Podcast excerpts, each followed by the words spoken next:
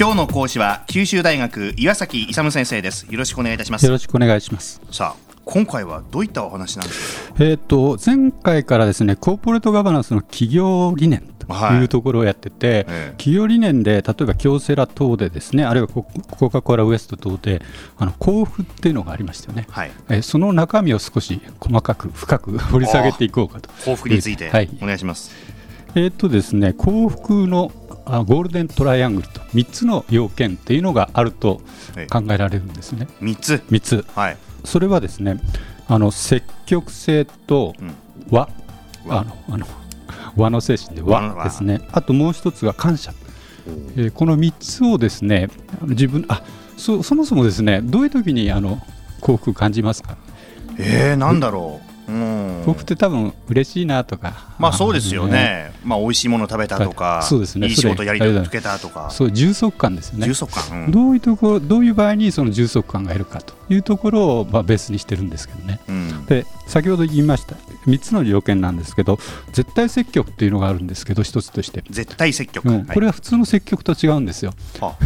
これ絶対がつくとつかないで全然違うんですね。あそうなんですか？はいはい。全然違うんです全然違う。あの相対積極と絶対積極っていうのがあるんですよ。相対って何かっていうとあるものに対象に対して消極に対して積極っていう意味なんですね。ああ、うん、相対ですか、ね、相対です。絶対積極っていうのはいかなる場合についても理由の以下も問わず積極的なんです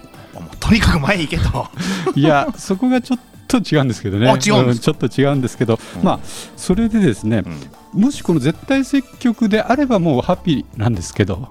なぜかというと絶対積極というのはあの怒りとかですねあの悲しみとかそういう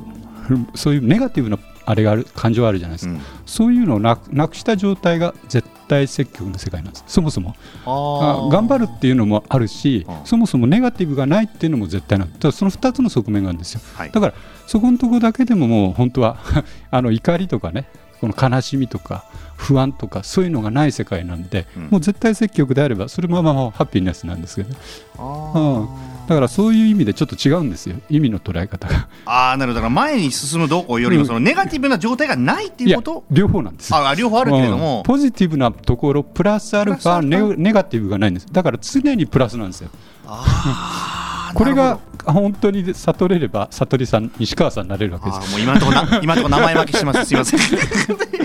ではそういう世界なんですけど、はい、まあもうそれだけだとちょっとあのまあポジティブに考えていってでネガティブには考えないっていうのがまず第一点なんですけど、はい、第二点が和和和の精神なんですね、はい、これもですね相対的な和と絶対的な和っていうのがあって、これもやっぱり相対的な和っていうのはみんなが親切にしてくれたらこちらも親切にしてあげるよねっていう世界が大体相対的なんで皆さんがやってるのみんな相対的なんですよ。絶対的な和っていうのはあの市場に関して自分の感情に関してなんですけどもいつも相手に対してはこの和の精神であの応接すると。常に、はいうん、相手が誰であろうが。うんうん、そそれ非常に難しいんです難しいですよね。そういうふうに努力しないといけない。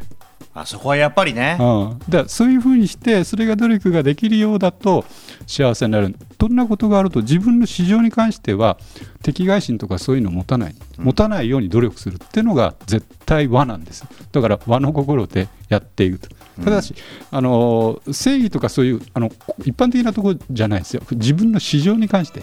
私的な私的な考えに関しては絶対は、うん、これが必要非常に重要だとちょっと難しいでしょ。でもう一つがあって絶対感謝って、はい、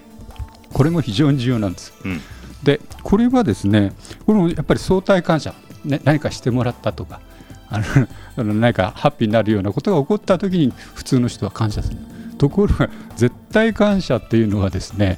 どんなことがあろうとも感謝するんですよ。どんなことがあっても、うん、例えば我々が今あの生きてこういう放送とかやってますよね、うん、これは非常に幸せな状況なんです。そういうような恵まれている状態にあるということ自体にですね感感謝すると、うん、だからこれはなんとかだから間接的に感謝するというそういうせあの相対感謝じゃないんですよ。うん。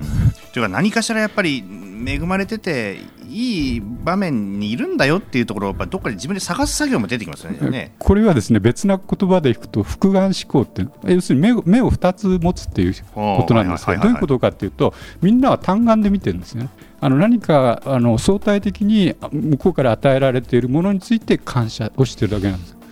でで自分の欲求水準があって現在の状況があるとで欲求水準までいかないとみんな不平不満を持つんです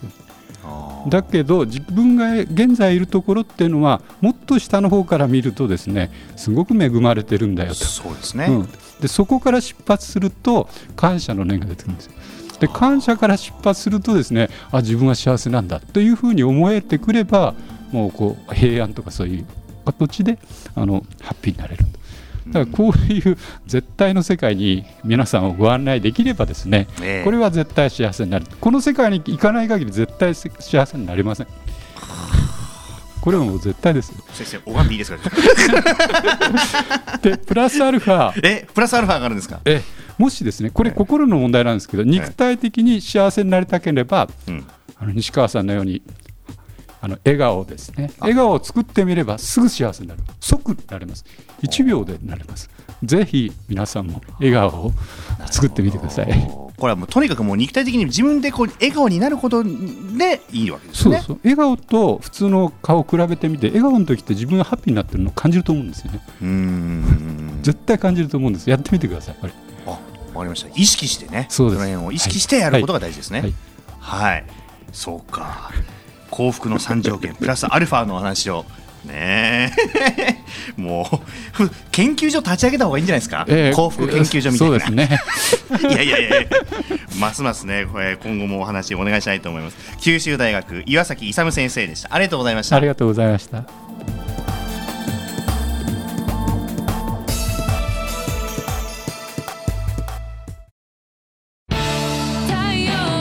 BBIQ は九州で生まれ九州の人たちに光を届けています。九州のお客様が光り輝くように。それが QTnet の変わらない思いです。キラキラつながる QTnet。